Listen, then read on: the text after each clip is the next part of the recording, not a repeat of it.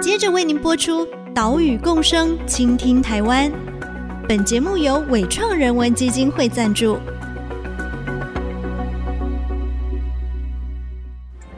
听海洋的呼唤，听森林的絮语，听田野的吟唱，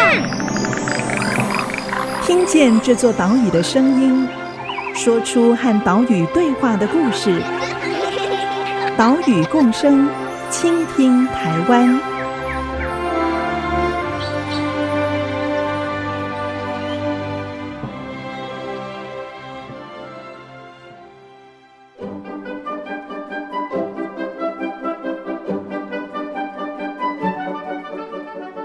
Hello，大家好，这里是 IC 之音 FM 九七点五，岛屿共生，倾听台湾，我是袁长杰。我们的节目是在每个礼拜三上午七点半首播，另外呢，在 Apple Podcast、Google Podcast 还有 Spotify 上面也都听得到。所以，如果你喜欢我们的节目，请记得按一下订阅哦。台湾本岛的海岸线大概是有一千两百公里长，而且啊，有不同的地景地貌，展现出不一样的性格。像是北部东北角，哎，这里的海岸是峡湾海岸，有曲折的海岸线。东部呢是断层海岸，有许多悬崖峭壁；南部呢有珊瑚礁构成的海岸，所以地表崎岖凹凸。至于西部是沙岸，可以看到沙洲跟潟湖。但是这几十年来，台湾的海岸遭遇到开发，生态有急剧的变化。最显而易见的一个缩影哦，就是彰化的海岸。彰化的海岸从乌溪啊，或者说是大肚溪口，一直到浊水溪口，总长呢大概是六十一公里。也因为有乌溪、浊水溪的漂沙，所以彰化的海岸啊是一个非常平缓的海埔滩地。退潮的时候，这一片潮间带的滩地最宽呢有五六公里。这六十一公里的海岸线，在这三十年来出现了哪一些变化呢？今天就带你到彰化的海岸来仔细观察。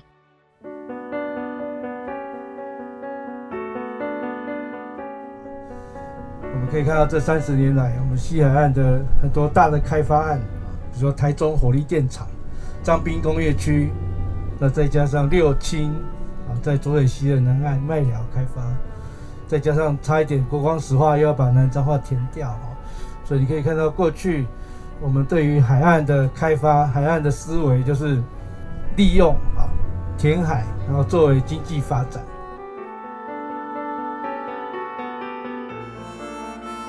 这是彰化环境保护联盟前理事长蔡家阳的一段话。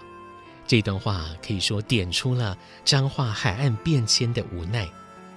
这一天，我们跟着蔡家阳老师，还有彰化二林社大的同学。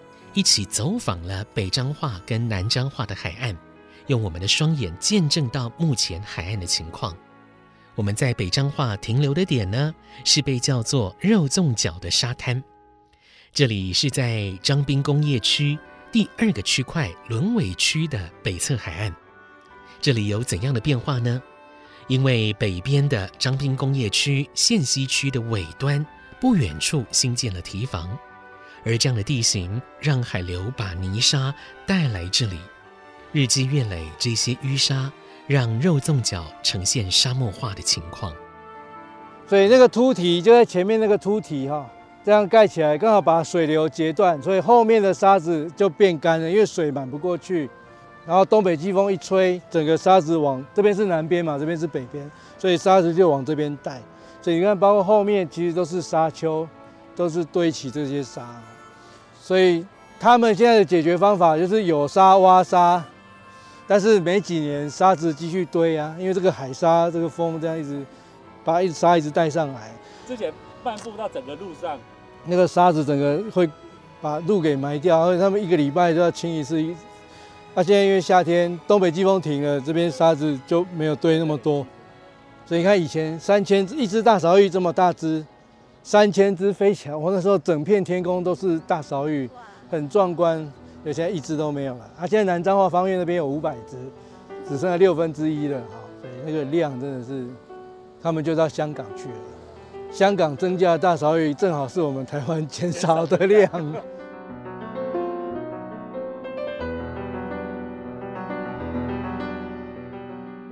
大勺鹬是候鸟，每年会来台湾度冬，是玉科哈这种鸟类当中体型最大的一种。它的嘴巴呢是长长弯弯的哦，所以呢，它们会在这种海岸泥滩地用嘴巴来搜寻一些多毛类的动物或者是螃蟹来吃。以往彰化北部，包括肉粽角这里，就是大勺鷸在台湾的重要栖地，最多的数量啊高达三千多只。你可以想象，它们一飞起来，哇，那个画面是多么壮观。但是因为北彰化的地貌大幅度的改变了，彰滨工业区设立，把整个泥滩地进行了大规模填海造陆，所以呢，这些大勺鷸就不住在这里了，好，转往了南彰化方苑大城海岸来栖息觅食，而且数量大幅的减少，最近的调查只剩下五百多只左右。这边肉粽角的海岸有特别做了一个赏鸟墙。但是现在，鸟都走了。接着，蔡家阳老师用空拍机，让我们用高空的角度来俯瞰彰滨海岸。所以看后面这个整个是轮尾工业区哈，没有几间工厂，只有在左手边这边有一些离岸风机的厂商，在最近半年才开始在这边设厂。那你可以看到，接近鹿港那边有一个太阳能板厂。那个就是张工火力电厂的预定地，那现在是太阳能板厂，上面有三只白海豚，就是用那个也比较深的颜色拼出一只白海豚啊。所以各位可以看到这么大片的工业用地，居然没有一家工厂，所以表示你填海造陆的这个面积是太大了。一开始预估太大，结果没有用掉这么多，那不就是都浪费掉了？好，旁边的轮尾东区也一起看哈，你看前面这边。也是一片太阳能板浮在水面上哈，这一片有三百多公顷哦，这个目前是最大的漂浮式的太阳能板厂在这里。那下半段也开始在施工了，它这个整片啊，你现在看到这个轮尾东区的整片，明年这边就全部铺满太阳能板了哈，整个这边将近会有七百公顷到八百公顷大的这个太阳能板。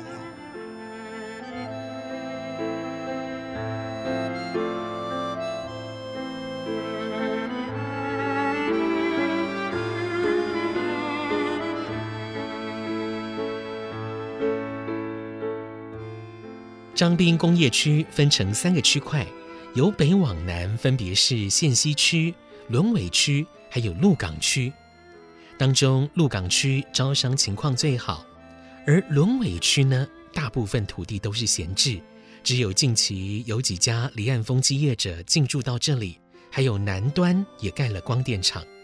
所以蔡家阳老师就感叹，轮尾区花了大量的心力填海造陆，结果土地闲置。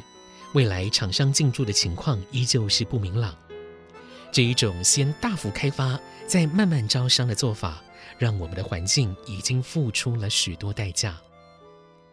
长期记录彰化海岸的公视新闻部制作人柯金元导演，他呢就是深港人，他对于家乡海岸的变迁也是深有所感。我是出生在彰化最西北角的乌溪出海口，哈。那我们一般理解的这样的一个环境，就是偏远、贫瘠，然后风头水尾哈。但是呢，它其实在一九八零年代呢，就被亚洲湿地联盟呢列为呢亚洲重要的湿地，显示是说，它虽然是对人的居住环境来讲也是相当的艰困，但是呢，对于自然野生动物来讲，它是相当重要的一个栖息环境。那其实这些区域呢，我。从小就很熟悉，因为我的外祖父就是我妈妈这边的亲戚，他们也都是在这一片滩地里面去养牡蛎呀、养文蛤啊，甚至是抓不同季节的鱼类这样。所以，我们家里里面呢，经常就会收到亲戚送来一些新鲜海味，甚至有时候会有腌制的那个牡蛎酱。所以呢，这些牡蛎酱我到现在虽然已经经过了四五十年了，它我的味觉的味道那个感受都还很深刻。就有点像是我成长的那个一生里面的很重要一个印记哈，铭记在我的味觉感觉里面哈。但是到了一九九零年代啊，就陆续被开发为全国最大的滨海工业区哈。那这个亚洲重要湿地也就慢慢慢慢在我们的眼前消失哈。那原本呢，依赖这一块滩地为生的农渔民，也逐渐的失去了他们很重要的生活的依赖。目前呢，看到工业区的外黄坡体呢往外海延伸哈，已经影响到了那个整个乌溪。河口的漂沙的堆积的作用，那也因为环境的改变，然后很多的物种啊，已经也有一些已经消失，然后有一些物种当然会适应的就会留下来，然后成为优势的物种。那接下来我们还会看到哪些质变呢？说实在，我们因为观察的时间只有二三十年，那我们到目前还没有办法完全定论说它影响的层面到底有多大。但是我们现在看到了就是。栖地消失，物种消失，啊，原来依赖这片滩地为生的农民失去了他的生活所需。接下来还会有什么样的问题出现？我们还要持续观察。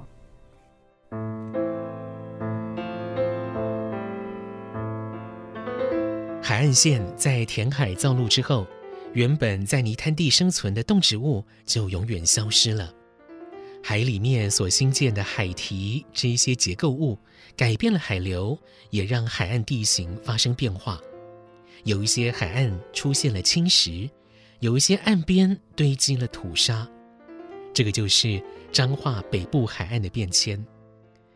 我们看着远方啊，高架道路上面呼啸奔驰的大货车，这个代表的是工业文明的利益。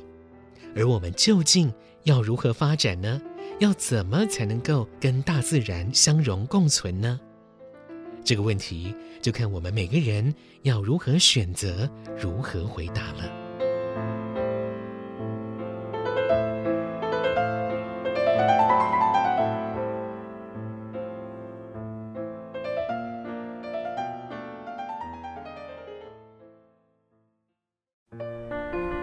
从大一下，一九八七年。八八年就在深港那边做生态的观察调查，那到现在已经三十几年了哈。那这三十几年的变迁，其实代表整个台湾这三十几年来经济发展的一个缩影。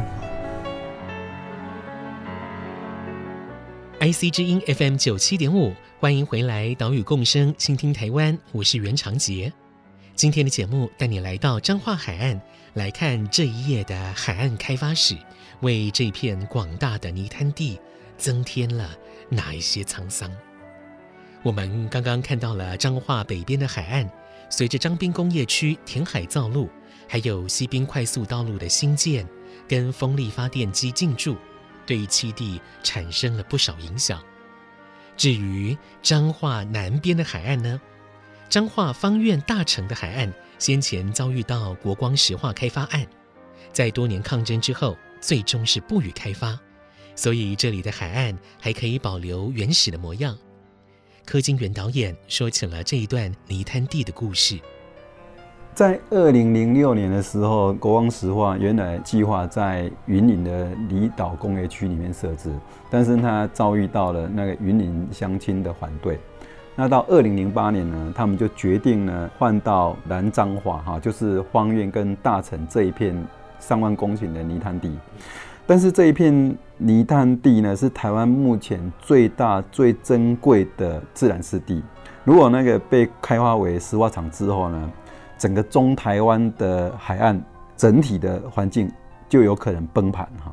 所以呢，我看到这个危机，就大概花了三年的时间。带着团队到当地去驻点哈，然后详细的记录当地居民是如何利用滩地的自然资源以及农渔环境的重要性。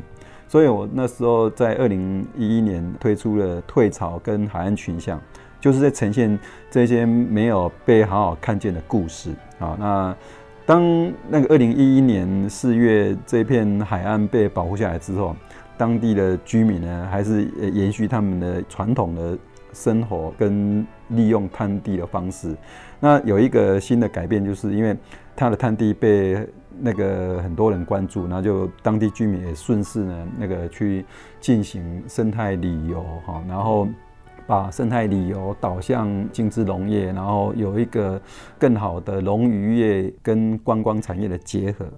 但是呢，就是因为这一片滩地实在是太大哈，然后前两年开始就有一些风电啊或光电业者也同时的看到这片滩地，那现在已经呃离岸风电已经开始在施工。那最近当地的渔民呢就跟我说，因为他们原来的这个滩地里面的那个泥沙的堆积啊，跟潮间带的潮沟啊，它是会随着季节自然摆动。但是现在，如果说有一些工程在施工的时候，他们发现说，原来的自然摆动的那个地形呢，已经改变了啊。然后他们原来那个在养殖牡蛎的区域呢，它的积沙呢可能会越来越多，然后让他们必须要弃养，然后要再找新的那蚵田。我觉得这个是至少目前显现到的一个潜在的危机哈。那因为我们观察的时间实在太短哈，我也只能去思考说。我们的国家的产业政策，或整体的国土规划，或者说我们一般人的价值观的选择是什么？我们可能是要好好的去思考。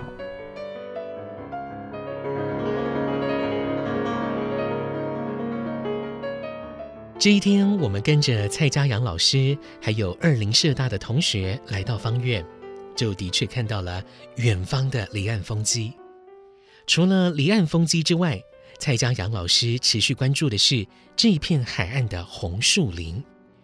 这片红树林有海茄冬以及水笔仔，好，都是经济部水利署第四河川局在一九八零年代陆续种下来的。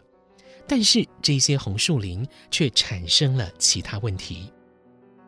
以前我们认为红树林的好处是什么？根系很茂密，抓地力很强，可以保护海岸不会被大浪冲刷，对不对？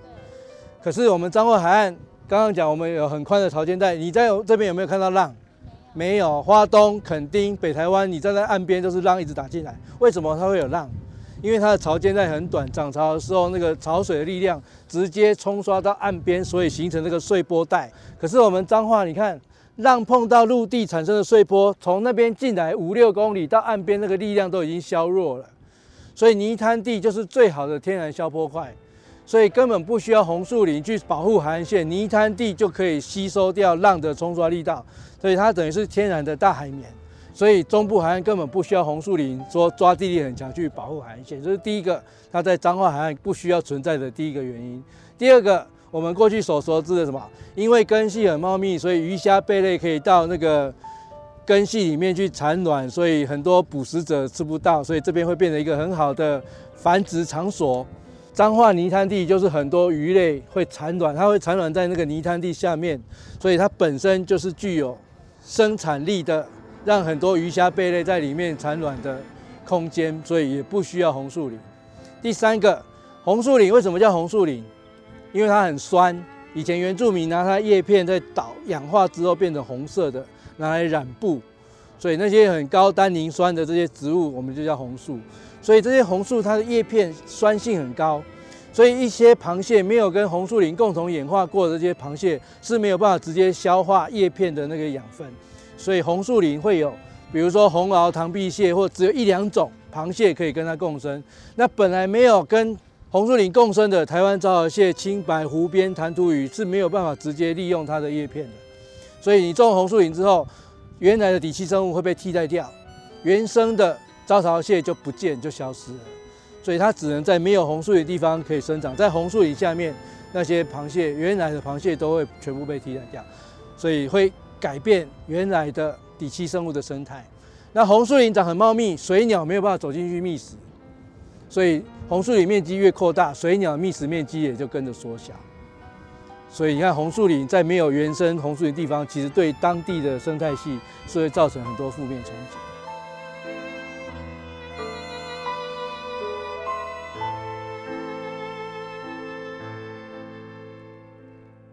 方苑的泥滩地种下了原本不属于这里的红树林，也排挤掉原本泥滩地上面部分的生物，水鸟也没有办法进来觅食。我们看到新竹的香山哦，香山湿地也遇到了同样的问题。后来新竹市政府是跟荒野保护协会合作，把一大片的红树林铲除。至于彰化县政府呢，是选择用这片红树林来发展观光，在这里新建了海空步道。所以蔡家阳老师认为，如果不移除红树林，那么就要围堵哦，让种苗不要继续往外扩散。我们走在海空步道上，可以看到弹涂鱼以及好几种螃蟹，像是湖边招潮蟹、青白招潮蟹、台湾招潮蟹，还有像是斑点拟象手蟹、台湾厚蟹等等。但同时也看到了一些不当施工，让海空步道附近散布着一些碎石头跟砖块。在蔡家阳老师的心中，如果海空步道可以像是高美湿地的步道一样，用架高的木栈道来处理，会是比较好的方式。在这一段原始的海岸泥滩地上面，我们看到了好多的坑坑洞洞哦，这是许多的螃蟹或弹涂鱼在这里移动、跳跃、生存所留下来的痕迹。这里每一个孔洞、每一道水流，都喂养了无数的生命。冬天到了，就变成了许多候鸟最爱栖息跟觅食的场所。这一片海岸的未来会是如何呢？我们呐、需要针对国土利用、绿能开发，还有环境生物的观点，来持续进行思辨之旅。岛屿共生，倾听台湾。我们下礼拜再会喽，拜拜。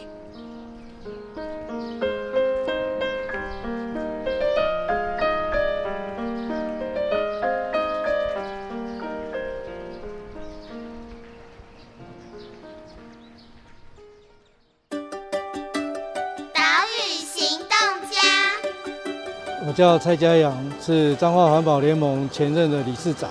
公民社会就是要大家去参与一些公共的议题，政府做的很多事情是需要我们去监督跟找出正确的这些决策。那我建议大家可以多参与 NGO 组织，那可以让这些公共议题能够让更多数人来表达意见，而不是由政治的某少数人来决定。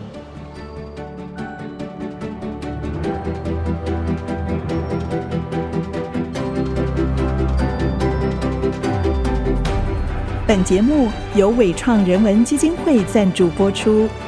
伟创人文基金会秉持永续的经营承诺，邀请您一同为这片土地发声，促进人与自然的平衡与和谐。